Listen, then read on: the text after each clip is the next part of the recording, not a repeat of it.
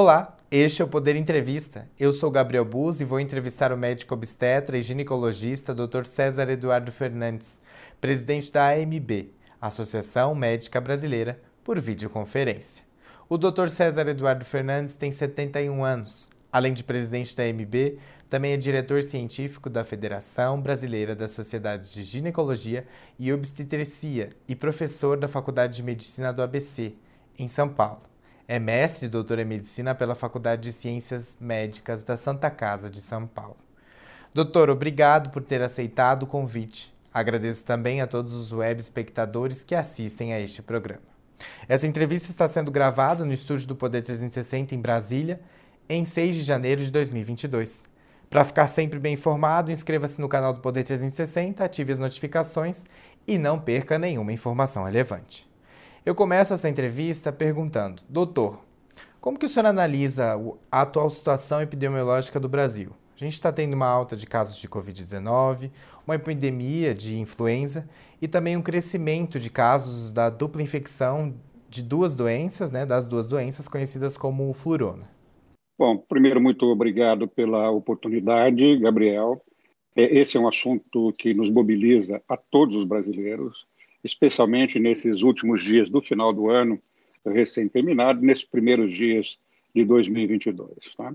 Nós tínhamos um cenário até então, até antes desse momento atual, é, bastante é, de um prognóstico bastante favorável. Os nossos números eram declinantes, tanto de casos de Covid é, quanto de mortalidade. Tá?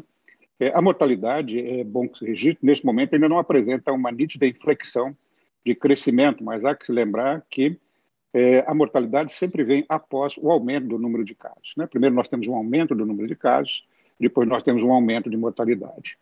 É, para e passo a isso, nós tivemos no final de dezembro um grande incremento da incidência de influenza, ou de gripe, se preferirem assim denominar, né? por, um, por um vírus específico, que é o H3N2, novo aqui entre nós, e que acometeu é, uma grande parcela da nossa população, que não tinha a sua cobertura vacinal, a proteção para essa cepa nova da gripe. Né? E, para surpresa de muitos, né, foram identificados inicialmente no exterior, agora também entre nós, a associação concomitante da infecção ao mesmo tempo no mesmo indivíduo, tanto pelo, pelo vírus da influenza, da gripe, quanto pelo vírus é, SARS-CoV, que é o vírus responsável pela Covid. Né? A essa doença se denominou de é, é flurona, né? Flurona é, um, é, um, é um digamos, um, um. É, é, é, é uma junção de, de palavras, né? Flu de, influenza, né? e rona de corona. Né? Então, a associação denominou-se assim essa, essa doença. Né? Mas o que mais é preocupante, para que a gente não perca, não perca, o foco da nossa discussão aqui, é essa brutal, esse brutal incremento do número de casos ainda não passado claramente para as tabelas de acometidos que nos são dados a conhecer, mas é, é notório.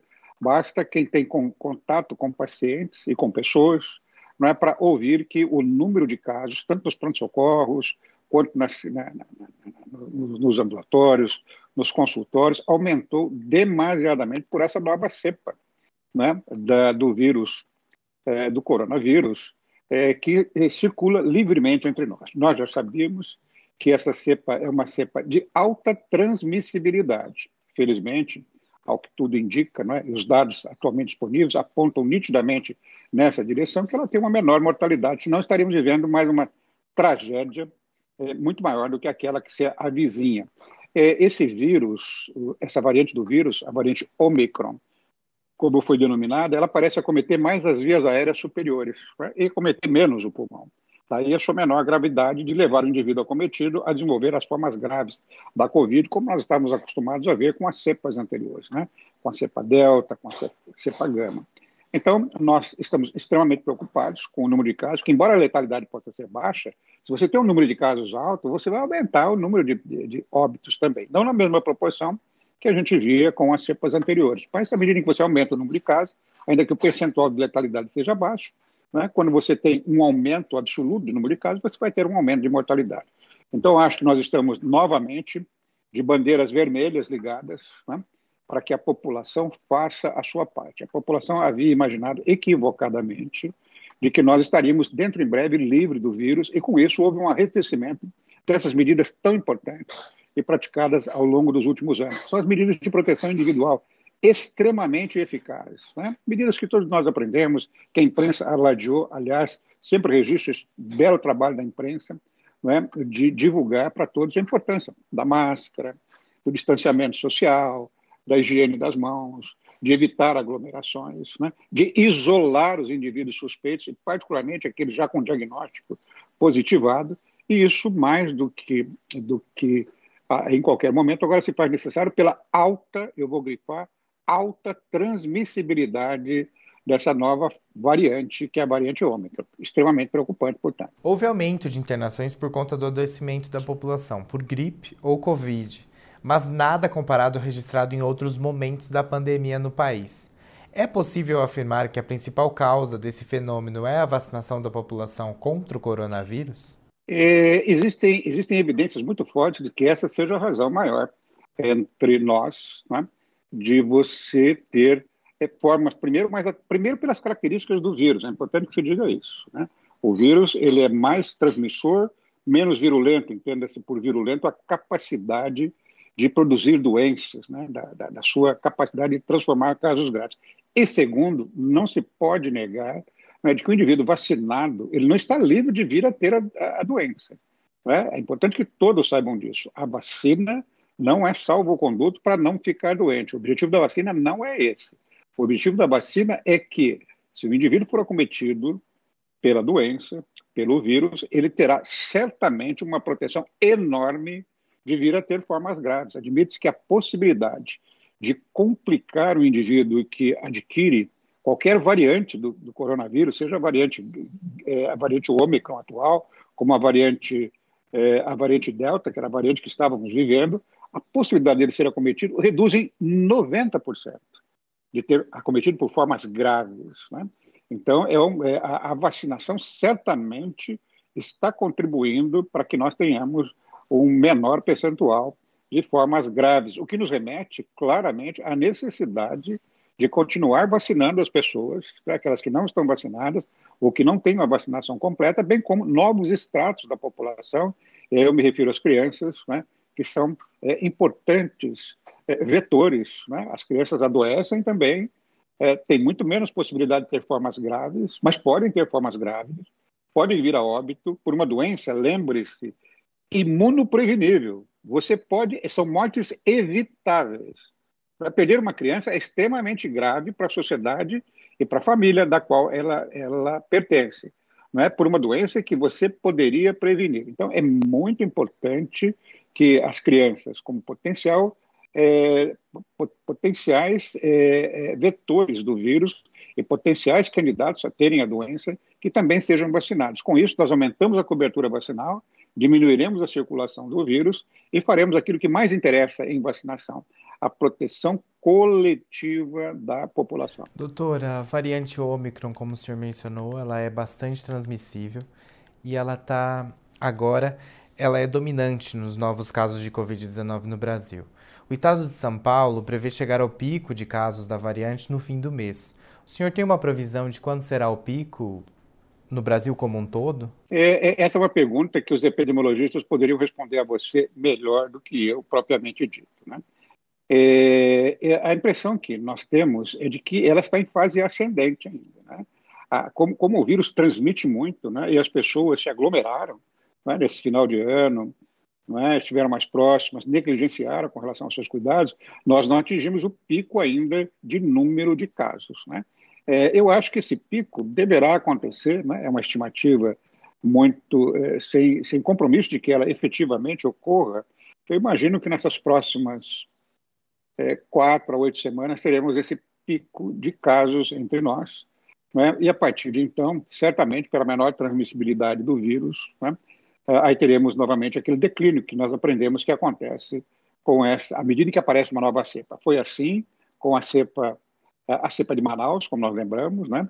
a, a cepa gama. Nós tivemos lá no início de 2021 aquele aumento, aquele incremento, né, que ocupou, ocupou, os meses de março, abril. Depois nós tivemos um incremento com a cepa delta, né, que ficou até os meses de setembro, outubro. Tivemos esse declínio agora estamos tendo um incremento que ainda me parece estar longe de atingir é, o pico. Né? E, e o que eu estou fazendo para você é uma estimativa com a qual eu não quero me compromissar, porque não tenho claro esses dados ainda. Doutor, o quanto o apagão de dados em circunstância do ataque hacker sofrido pelo Ministério da Saúde em dezembro e a não testagem em massa no Brasil prejudicam o acompanhamento da real situação do país? É, eu acho que em qualquer situação, né, em qualquer situação de crise, né, ou em qualquer situação de acompanhamento uh, epidemiológico, você precisa conhecer a situação atual e para onde ela deve ir. Né? Essa pergunta é, é, é, é muito clara, né? onde estamos e para onde vamos. Para isso você precisa conhecer os dados. Né? E nós vivemos, desgraçadamente, nesse momento, essa pana pela, pela, pela invasão de hacker que teve o banco de dados gerenciado pelo Ministério da Saúde. Né? E alice a isso a baixa testagem. Nós não temos tradição em testagem de pacientes sadios.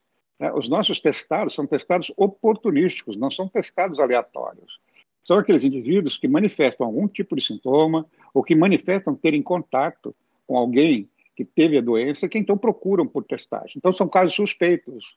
Nós não vamos a população ao acaso é, para testar, para saber como isso está acontecendo no seio da população. Então, nós temos uma amostra de testagem absolutamente viciada, porque é uma testagem feita em suspeitos é, ou, ou pacientes sintomáticos. É, então, isso não nos dá a visão clara de onde estamos, em que momento estamos. Veja a, dificuldade que eu tive para dar a resposta anterior para você, quando você me pedia para estimar o pico. Quando chegaremos ao pico é, de casos com essa nova cepa, né, eu tinha muita dificuldade para fazer, e mesmo os experts dessa área, eu estou falando aqui para você na condição de presidente da Associação Médica é, brasileira, né?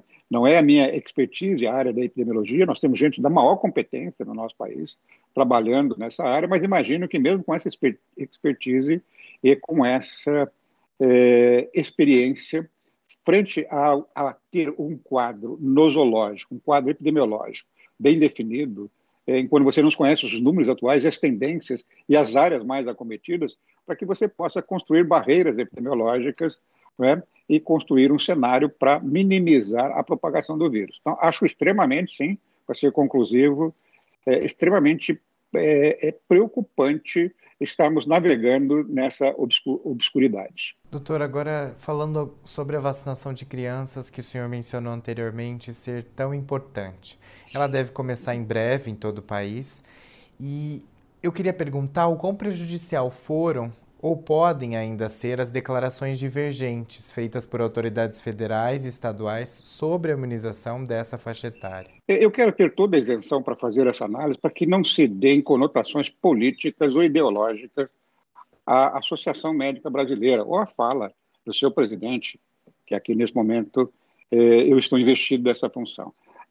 eu digo que a MB tem tem, tem bandeiras muito claras, muito nítidas. As nossas bandeiras jamais terão cores ideológicas ou partidárias. Né? Nós temos que ter interlocução e jamais nos negaremos a ter interlocução com qualquer é, autoridade sanitária constituída, com qualquer governante. O que não nos impede, entretanto, de fazer uma análise com a, a, a, isenção que nos cabe nesse momento para reconhecer de que em nada contribui afirmações negacionistas por parte de quem quer que seja com relação à eficácia, essa palavra é muito importante, eficácia e segurança das vacinas.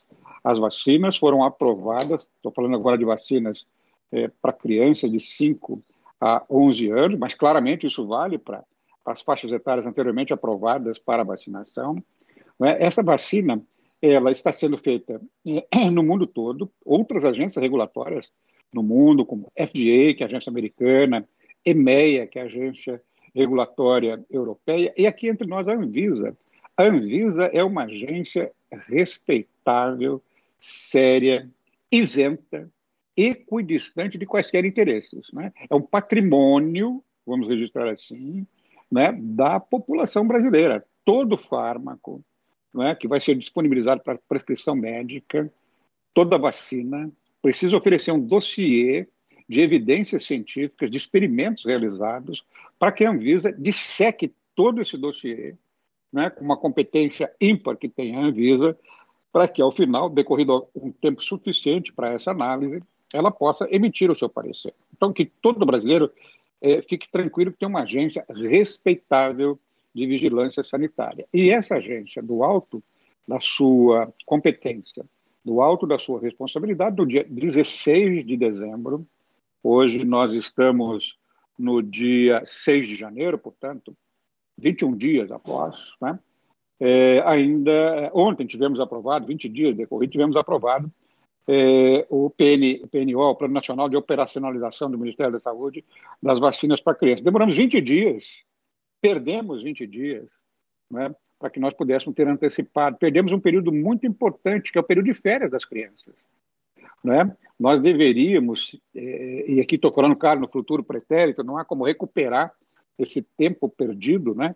nós deveríamos ter acelerado essa decisão. Não haveria necessidade de consulta pública, não é? é, não, a, a, quem, nós temos que consultar quem? A nossa agência é, é, é, investida com essa função, que é a Anvisa. Se nós formos falar sobre normas da aviação civil, não é a população que nós temos que consultar. Nós temos que consultar a ANAC. Né? Ela é a agência constituída por esse fim. Você não tem que ouvir médicos sobre, sobre aviação comercial, você tem que ouvir a ANAC, e tampouco a população. Essa consulta pública, absolutamente desnecessária, né? Nós poderíamos ter prescindido dela e o Ministério da Saúde já tinha todos os elementos necessários para fazer essa aprovação há muito mais tempo. Né? Felizmente, a aprovação veio, nós temos já um plano definido né, para vacinar essas crianças. O nosso problema agora reside em número de vacinas. Nós temos uma população de aproximadamente 20 milhões de crianças nessa faixa etária para serem vacinadas. E o que tudo faz supor é que o que está contratado com a empresa que que, que, que, que comercializa, né, que, a, que tem a patente dessas vacinas, que é a Pfizer, é de que nós teremos ao redor de menos de 20% de vacinas né, para atender menos de 4 milhões de crianças ainda é, ao, ao longo desse, desse, primeiro, desse primeiro mês de janeiro. Né? E ao final do trimestre, talvez tenhamos lote suficiente para fazer a primeira dose né, nas crianças. E nós temos um intervalo né, que a, a, se resolveu, e acho que me parece um bom intervalo, um intervalo de oito semanas, né, entre, entre a primeira e a segunda dose. Então, eu tenho a impressão de que é, esses acenos negacionistas, eu não vacino minha filha, prestem atenção, né, vocês precisam consultar um médico antes, não há necessidade de consultar médico, se a criança está saudável, se ela não tem nenhuma doença, o seu pai, do alto da sua responsabilidade, pode pegar pela mão essa criança e ele leva e simplesmente dizendo: Eu quero vacinar o meu filho. Isso já é uma autorização tácita do pai para que o seu filho possa se vacinar. O filho não vai sozinho à unidade vacinal, o filho vai acompanhado dos seus pais né, ou de responsáveis. É, e, portanto, eu acho que nós temos que é, estimular a população, não jogar essas minhoquinhas na cabeça da população em cima de afirmações inidôneas, inverídicas e destituídas de caráter científico. Então, isso é péssimo que os governantes assim se manifestem, a meu juízo e a juízo da Associação Médica Brasileira. Doutor, como que o senhor avalia? O senhor mencionou a consulta pública, eu queria saber como que o senhor avalia essa consulta pública feita pelo Ministério da Saúde e também, posteriormente, a audiência pública realizada pela pasta. Olha, a audiência pública, nós enviamos o nosso representante para a audiência pública, a MB foi convidada para estar na audiência pública, refletir muito se devemos estar ou não, na audiência pública, tendo em vista que a minha avaliação e a avaliação da MB é de que isso já estava definido, quem tinha que ser consultado já havia sido consultado, que era a Anvisa.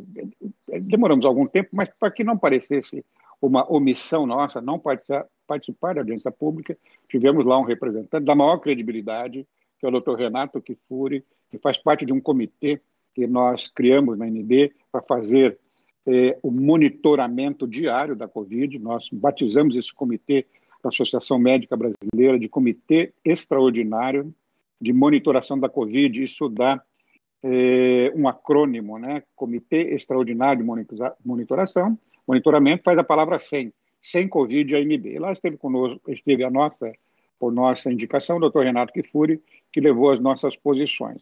E lá nós tivemos um debate, um debate em que, de um lado, nós tínhamos pessoas eh, representantes das sociedades médicas, do mundo científico, que tinham eh, posição muito clara né, a favor de aceitar eh, a vacinação eh, em crianças, reconhecer o posicionamento da Visa, dispensar eh, prescrição formal dos médicos, né? isso iria encher os, os prontos-socorros, a busca de um atestado é? que é meramente um papel para o, o médico vai dizer o quê? Você leva o seu filho, o médico, seu filho está saudável? Tá, meu filho está saudável. O senhor quer vacinar o seu filho? Sim, está aqui o atestado do senhor. É absolutamente dispensável isso, isso é absolutamente acaciando. É lógico que assim vai ser. Então nós vamos gastar é, o tempo precioso das unidades de saúde, iríamos gastar, se precisássemos dessa autorização formal. Felizmente não foi assim que foi adotado e, e portanto, é, a, a audiência pública serviu para mostrar de que lado é, está a verdade. A verdade não está com os negacionistas, né? a verdade está nos ditames da ciência. Não é, não é a ciência que precisa ir a reboque é, dos políticos ou de ideologias político-partidárias, e sim a política, as autoridades de saúde que têm que estar atreladas ao conhecimento científico vigente. Então, eu acho que a audiência pública é, ela, ela, ela, ela mostrou o que já conhecíamos, Portanto, como nós supunhamos, absolutamente dispensável, é, foi uma procrastinação desnecessária que só serviu para atrasar a decisão do Ministério da Saúde. O Poder 360 mostrou em uma reportagem em dezembro que a Covid-19 foi uma das maiores causas de morte de crianças de 5 a 11 anos em 2020. Considerando esse dado, o que o senhor diz para pais e mães com filhos nessa faixa etária? Olha, o que as pessoas querem colocar é que nós tivemos no Brasil nesses dois anos, 2020, 2021, ao redor de menos de 320 casos de óbitos em crianças. O óbito em crianças por acometidos em Covid é muito baixo. É muito baixo, em comparação a adulto. Você pega uma pessoa de 80, 90 anos que tem Covid, especialmente com as cepas anteriores, a possibilidade de óbito era enorme. Não é? Batendo na casa de 30%, 40%, 50%, 60%, a depender da unidade de terapia intensiva em que ele estava internado. Nas crianças, esse número é muito mais baixo, né? a casa de 3%, 4%, se tanto. É, porque nós temos uma subnotificação de crianças acometidas, tendo em vista de que as crianças têm poucos sintomas. É? Então, as pessoas tendem a, a, a, a, racionalizar, não se preocupe com suas crianças. É? Como alguém diz, ó, foi um moleque aí que teve, que teve uma, uma, uma, uma Covid e morreu. Algum moleque pode morrer disso. Né? Já foi dito isso por autoridades públicas. Né? É, 320 mortes de crianças não é pouco, não, porque são mortes evitáveis. São mortes evitáveis. E entre as doenças virais, né, foi uma causa, foi, uma, foi a causa maior de mortalidade. Portanto, não é para sublimar este número. É, no ano de 2021, esse número cresceu, foi maior do que no ano de 2020. Portanto, é, eu diria para os pais o seguinte: a vacina é segura. O que é uma vacina segura? É aquela vacina é que eu aplico na criança, eu não estou nem falando da efetividade, estou falando da segurança. Por segurança, entenda-se, você pega uma criança saudável, faz uma vacina, aquilo vai trazer algum agravo à saúde daquela criança, alguma consequência para a vida que essa criança vai ter ao longo da sua infância, da sua adolescência, da sua vida adulta, os dados que nós temos, já com milhões de pessoas vacinadas no mundo e em outros países, é que a incidência ela é, primeiro, percentualmente muito baixa. E segundo, mesmo os casos mais graves, que são os casos de miocardite, né, descritos, há o que nós médicos chamamos de restitutio ad integrum, do latim, ou seja, a pessoa restitui a sua saúde integralmente e volta ao normal. Portanto, não há sequelas é, dessa, de, de, de, mesmo nesses casos graves. Né? Qualquer intervenção médica, é importante que todos que nos assistem saibam, não existe intervenção médica sem risco. Dou um exemplo. Se você toma uma aspirina, a aspirina é do século XIX, do final dos anos 1800. Portanto, uma medicação que nós já conhecemos há mais de 100 anos. Se você toma uma aspirina, ela não é isenta de risco. Ela pode dar uma gastrite, ela pode dar um sangramento gástrico, ela pode perfurar o estômago. Né? Então, qualquer procedimento, pelo mais banal, ele tem riscos. Assim também é com as vacinas. Ah, eu não quero, eu quero risco zero com as vacinas. Não existe risco zero. O que nós temos que contrapor São os benefícios da vacina contra os riscos da doença. Esta é a comparação que tem que ser feita. Uma criança vacinada, né, ela tem um risco muito maior de ter complicações graves que teria se eventualmente não vacinada estivesse e fosse acometida pela Covid. Então, a palavra de ordem para os pais, o alto da responsabilidade que nos cabe como Associação Médica Brasileira, emitida em posições oficiais, né, para aqueles que quiserem, podem buscar no portal da MB, essas posições são todas posições oficiais, é de que os pais se sentam seguros e motivados para levar aos seus filhos que a vacina, primeiro, ela é segura, e segundo, ela é eficaz. Ela reduz é, a possibilidade de acometimento grave e de perda da criança por essa doença, que, embora seja pequena, a mortalidade ela existe. E quando isso acontece na sua casa, é dramático. No final do ano passado, a gente viu ataques a servidores e técnicos da Anvisa, que foram promovidos e incentivados inclusive pelo presidente Jair Bolsonaro. Como que o senhor avalia esse movimento de intimidação? Lamentável, né? Os técnicos da Anvisa eles devem ser protegidos com relação ao sigilo do seu trabalho, né? Porque é um trabalho responsável, né? equidistante, desatrelado de interesse. Nós estamos assistindo agora um ataque aos nossos representantes cientistas que nos representaram na, na audiência pública. São representantes da maior notoriedade científica que lá estiveram. Não preciso nominá-los, nem quero nominá-los aqui, mas são representantes da maior seriedade. É importante que se diga que essas pessoas notáveis, entre as quais as que estiveram lá, são pessoas muito requisitadas nacional e internacionalmente para emitir pareceres, para dar aulas sobre o assunto. E muitas vezes o fazem até por convite das próprias indústrias farmacêuticas. A indústria farmacêutica, né, de porte internacional, e aqui não sou acionista da Pfizer, não tenho qualquer compromisso com a Pfizer, não tenho qualquer conflito de interesse, né, não recebo honorários da Pfizer para absolutamente nada. Né, portanto, é, essas empresas, Pfizer, como tantas outras, convidam essas pessoas de alta notoriedade científica para constituir os seus boards. Então, um indivíduo de alta patente científica, pelo simples fato dele constar como membro de um board consultivo dessas grandes eh, empresas da indústria farmacêutica, não os desmerece. Muito ao contrário. Esses colegas que lá estiveram na audiência pública, é? do alto da sua competência, da sua notoriedade, do seu cabedal científico, do reconhecimento científico nacional e internacional que tem, muitas vezes são convidados né, a participar de eventos tais como participar de board científico consultivo de indústrias farmacêuticas. Né? É, são procurados por isso. Isso não os desmerece, ao contrário, isso os credencia, porque são pessoas da mais alta notoriedade e é justamente essas as pessoas que, de maneira consultiva, querem ser ouvidos né, é, pelos grandes é, pesquisadores de vacina, pelos grandes desenvolvedores de vacina. Pois bem, esses nomes que lá estiveram foram, foram e é importante que assim seja, fizeram uma declaração de eventuais conflitos de interesse. E lá eles têm que colocar todas as atividades que tiveram. Né? E lá consta, claro, Alguns deles foram do board consultivo da Pfizer e assim por diante.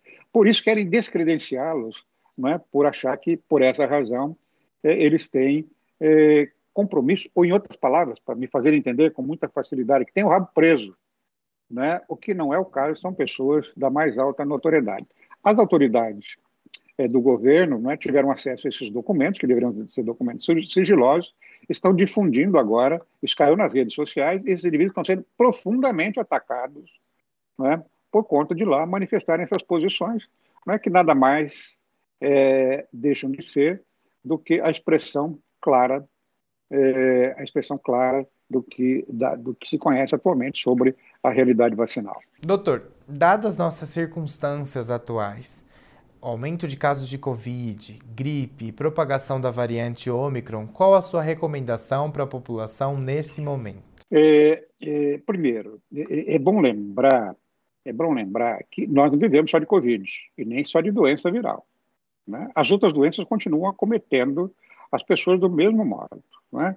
Uh, doenças crônicas, e aqui eu me refiro a doenças cardiovasculares, a doenças cardiometabólicas, doenças metabólicas, a, incidência das neoplasias, do câncer de um modo geral. Então, que as pessoas não negligenciem com a sua saúde. Continuem cuidando da sua saúde com todos os hábitos saudáveis que, que, que são recomendados para a manutenção de boa saúde. Consultem regularmente os seus médicos para fazer é, enfim, a avaliação de eventualmente morbidades que elas possuem, possuem para saber se estão fazendo o tratamento correto, se precisa fazer algum ajuste de dose ou de tratamento. Isso pensando num macro cenário de saúde. Né? Em relação a essas doenças, que porque atualmente parece que saúde virou só Covid e só doença viral. Né? Não, existem outras situações né, em que as pessoas precisam, e a mortalidade por outras doenças também continua ocorrendo, então que não negligenciem com a sua saúde em geral. Em relação às doenças de transmissão viral, que elas mantenham o calendário de vacinação. Mas tanto os idosos quanto as crianças têm um calendário de vacinação a, a ser feito, as grávidas têm calendário de vacinação a ser feito, então, existe a vacinação do adulto, a vacinação do idoso, a vacinação da criança, a vacinação da grávida. Então, sigam o Programa Nacional de Imunização, não deixem de fazer as vacinas todas na época correta, e que não deixem de fazer a vacinação para a Covid, a vacinação completa, aqueles que fizeram a vacinação com a segunda dose completa, que quando chegar a sua vez façam a sua dose de reforço e que lembrem que a Covid está hoje em ascensão. Né? Os números dentro em breve vão mostrar que esse pico ainda está longe de ser atingido e que, portanto, nós devemos manter aqueles mesmos cuidados que praticamos ao longo de 2021.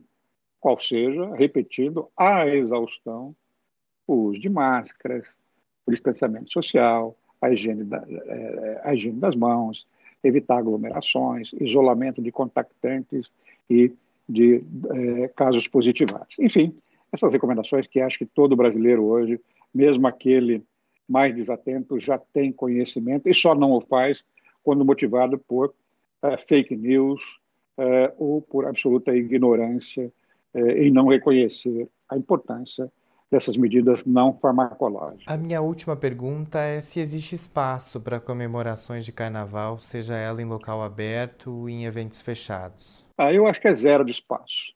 Felizmente, eu vejo os governantes, né, nesse momento, é, na, na, imensa maioria dos estados, né, na imensa maioria das capitais, cidades grandes, mesmo cidade médio porte pequenas, cancelando essas comemorações de carnaval. Vamos aguardar tempos melhores. Certamente muitos carnavais virão pela frente, né, em que as pessoas poderão aproveitar nos modos tradicionais que nós conhecemos as comemorações de carnaval, tanto carnaval de clube quanto carnaval de rua, quanto carnaval das escolas de samba.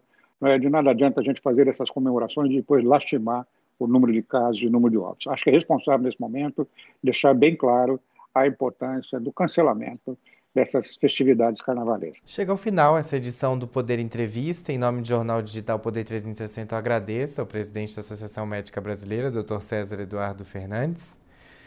Agradeço também a todos os web espectadores que assistiram a este programa. Essa entrevista foi gravada no estúdio do Poder 360, em Brasília, em 6 de janeiro de 2022. Para ficar sempre bem informado, inscreva-se no canal do Poder 360, ative as notificações e não perca nenhuma informação relevante. Muito obrigado e até a próxima.